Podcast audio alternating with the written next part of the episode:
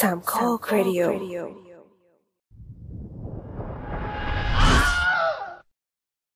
แอนิเมชันเป็นชื่อเรียกของหนังทุกชนิดที่ไม่ใช้คนจริงในการแสดง แต่ใช้สิ่งที่ไม่มีชีวิต มาสร้างสรรค์เป็นตัวละครที่มีชีวิต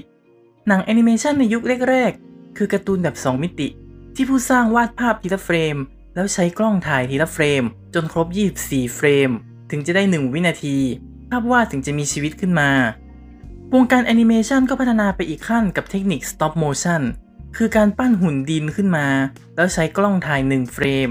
จากนั้นจึงขยับหุ่นทีละนิด แล้วใช้กล้องถ่ายอีกเฟรม ไปเรื่อยๆ จนได้ฉากที่ต้องการ นับว่าใช้ความพยายามเป็นอย่างมาก ในปี 1995 บริษัทพิกซาได้ทำการเปลี่ยนแปลงโลกของแอนิเมชันไปตลอดกาลด้วยการออกฉาย Toy Story แอนิเมชันในรูปแบบใหม่ที่คนทั่วโลกไม่เคยเห็นงานภาพอะไรแบบนี้มาก่อน ด้วยภาพวาดแบบ 3 มิติที่ถูกสร้างจากคอมพิวเตอร์ ตัวละครไม่ได้แบนเหมือนการ์ตูน 2 มิติ แต่มีมิติความลึก ฉากต่างๆ แสงและเงา มันเริ่มดูเหมือนจริงมากๆ จากความสำเร็จของ Toy Story ทำให้ค่ายหนังอื่นๆ เริ่มพัฒนาระบบแอนิเมชัน3 มิติ แล้วสร้างออกมาอย่างต่อเนื่องทำให้สถาบันศิลปะและวิชาการทางภาพยนตร์ ได้บรรจุหมวดรางวัลแอนิเมชันยอดเยี่ยม เข้าไปในงานประกาศรางวัลอสการ์ในปี 2000 เป็นเวลากว่า 25 ปีแล้วตั้งแต่ที่โลกมีแอนิเมชัน3มิติ ซึ่งเทคโนโลยีก็ดีขึ้นกว่าเดิมมากทำให้แสง เงา ฉาก รายละเอียดของตัวละคร การเคลื่อนไหวมาดูสมจริงมากขึ้น ใครที่เคยอ้าปากค้างกับฉากโลกแห่งความตายในโคโค่หรือโลกของมังกรใน How to Train Your Dragon หรือแม้กระทั่ง เส้นผมของเอลซ่าที่ประณีตมาก ๆ ใน Frozen 2 อาจจะมีบางคนนึกตั้งคำถามว่า ในเมื่อวงการแอนิเมชันสร้างสรรค์สิ่งต่าง ๆ ออกมาสมจริงมาก ๆ แล้ว แต่ทำไมมีเพียงอย่างเดียวที่ไม่เคยเห็นจะสมจริง นั่นคือหน้าตาของมนุษย์ในเรื่อง ถ้าใครเคยดูแอนิเมชันจะสังเกตได้เลยว่า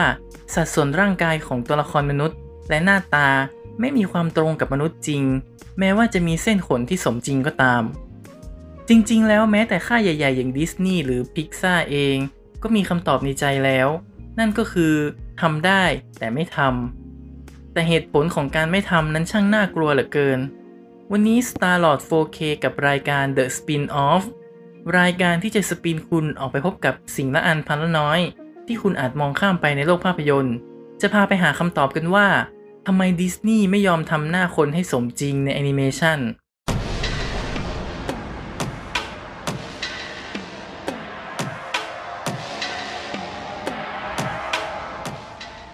ก่อนอื่นต้องขอแนะนำทฤษฎีหนึ่งให้รู้จักกันก่อน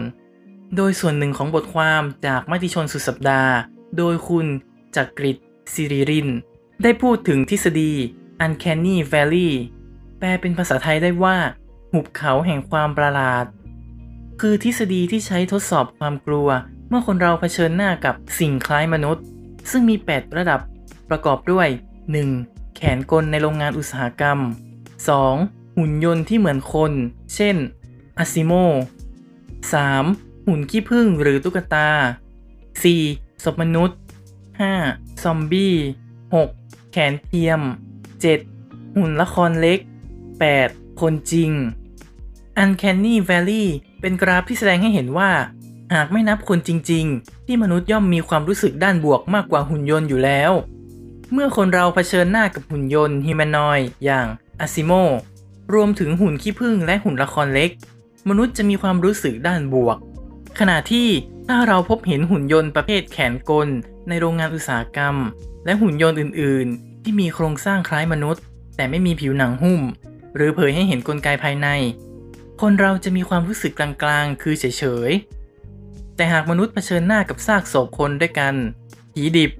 ซอมบี้ และแขนเทียม หรือหุ่นยนต์ที่มีรูปร่างหน้าตา โดยเฉพาะผิวหนังที่เหมือนมนุษย์ เราจะมีความรู้สึกด้านลบเกิดขึ้นในทันที ซึ่ง Uncanny Valley ก็คือ พื้นที่กราฟซึ่งหล่นวูบลงไปด้านล่าง ใต้ขีดความรู้สึกเป็นมิตร ยามเมื่อคนเราเผชิญหน้ากับสิ่งคล้ายมนุษย์นั่นเอง ทฤษฎี Uncanny Valley เกิดขึ้นในปี คศ 1970 จากการตั้งข้อสังเกตของศาสตราจารย์มาซาฮิโร่โมริ นักหุ่นยนต์วิทยาชาวญี่ปุ่น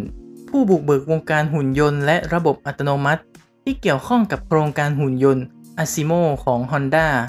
ได้ศึกษาถึงระดับความเหมือนจริงของหุ่นยนต์ ว่าจะส่งผลต่ออารมณ์ความรู้สึกของมนุษย์มากน้อยเพียงใด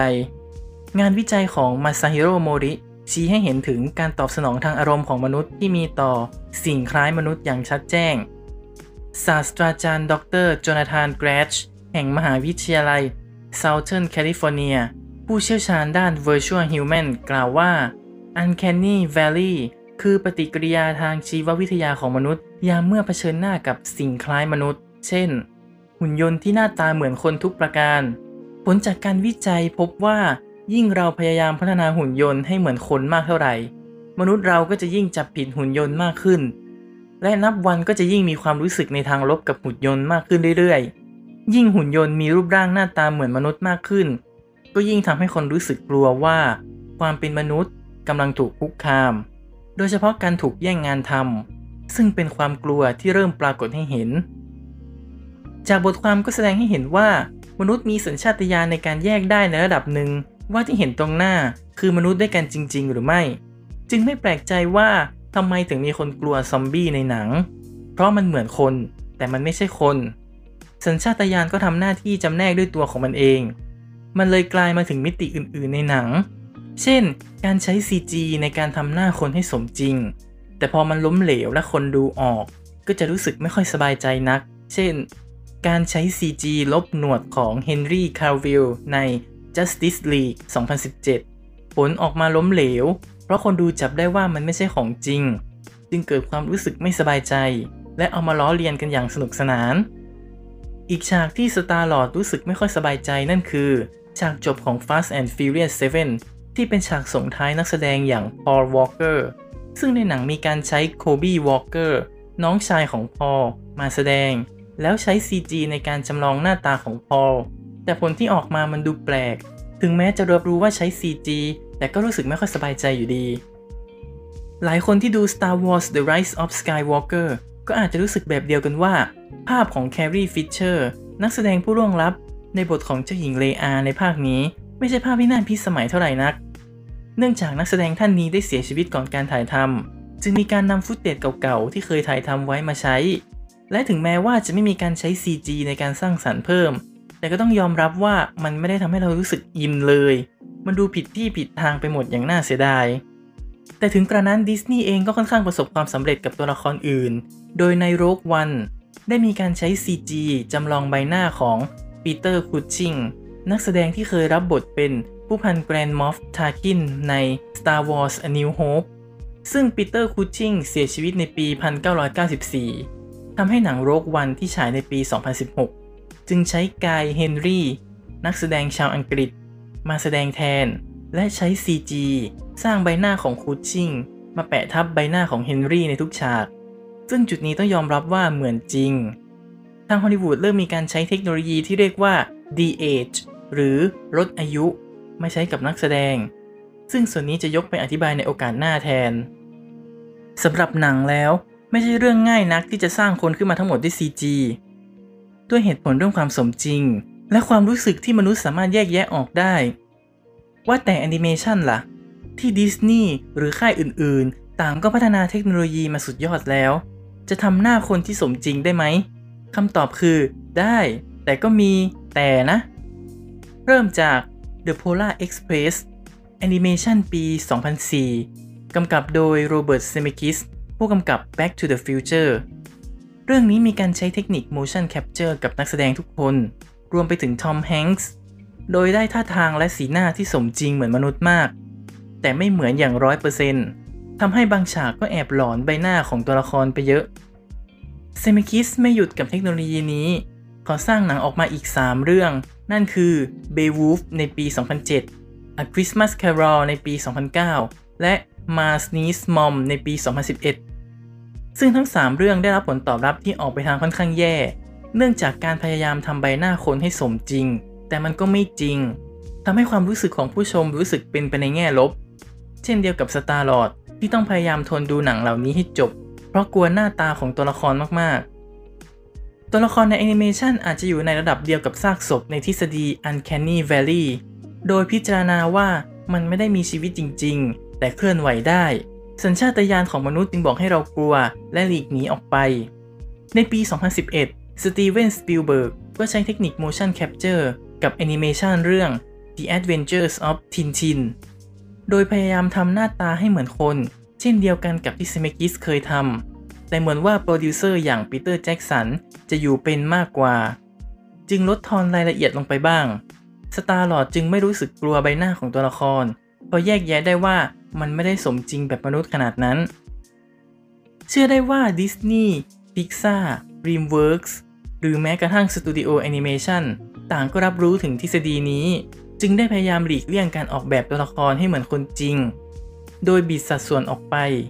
รวมไปถึงลดทอนรายละเอียด และทำการเคลื่อนไหวให้ดูผิดธรรมชาติ เพื่อไม่ให้ผู้ชมเกิดความรู้สึกหวาดกลัว และแยกออกว่ามันไม่ใช่สิ่งมีชีวิตที่เลียนแบบมนุษย์ นั่นจึงทำให้เจ้าหญิงเอลซ่าใน Frozen คุณย่าในโคโค่หรือฮิกครับใน How to Train Your Dragon ที่ถึงแม้จะไม่ได้มีสัดส่วนมนุษย์ แต่ผู้ชมอย่างเราสามารถอนุมานได้ว่าเป็นมนุษย์ที่มีชีวิตจริงอยู่ในโลกของตัวมันเอง ต่างจากที่เรามองผู้ตรวจตั๋วใน The Polar Express ว่า เป็นเพียงสิ่งที่เหมือนมนุษย์ แต่ไม่มีวันเป็นมนุษย์ ติดตามรายการ The Spin-off ได้ทาง Spotify Apple Podcast Google Podcast Anchor และ Podcast ชั้นนำที่รองรับระบบ RSS feed พบกันวันพฤหัสบดีเว้นวันพฤหัสบดี พูดคุยแลกเปลี่ยนไอเดียกันได้ที่ Twitter @starlord4k @theopeningcast สำหรับวันนี้สวัสดีครับ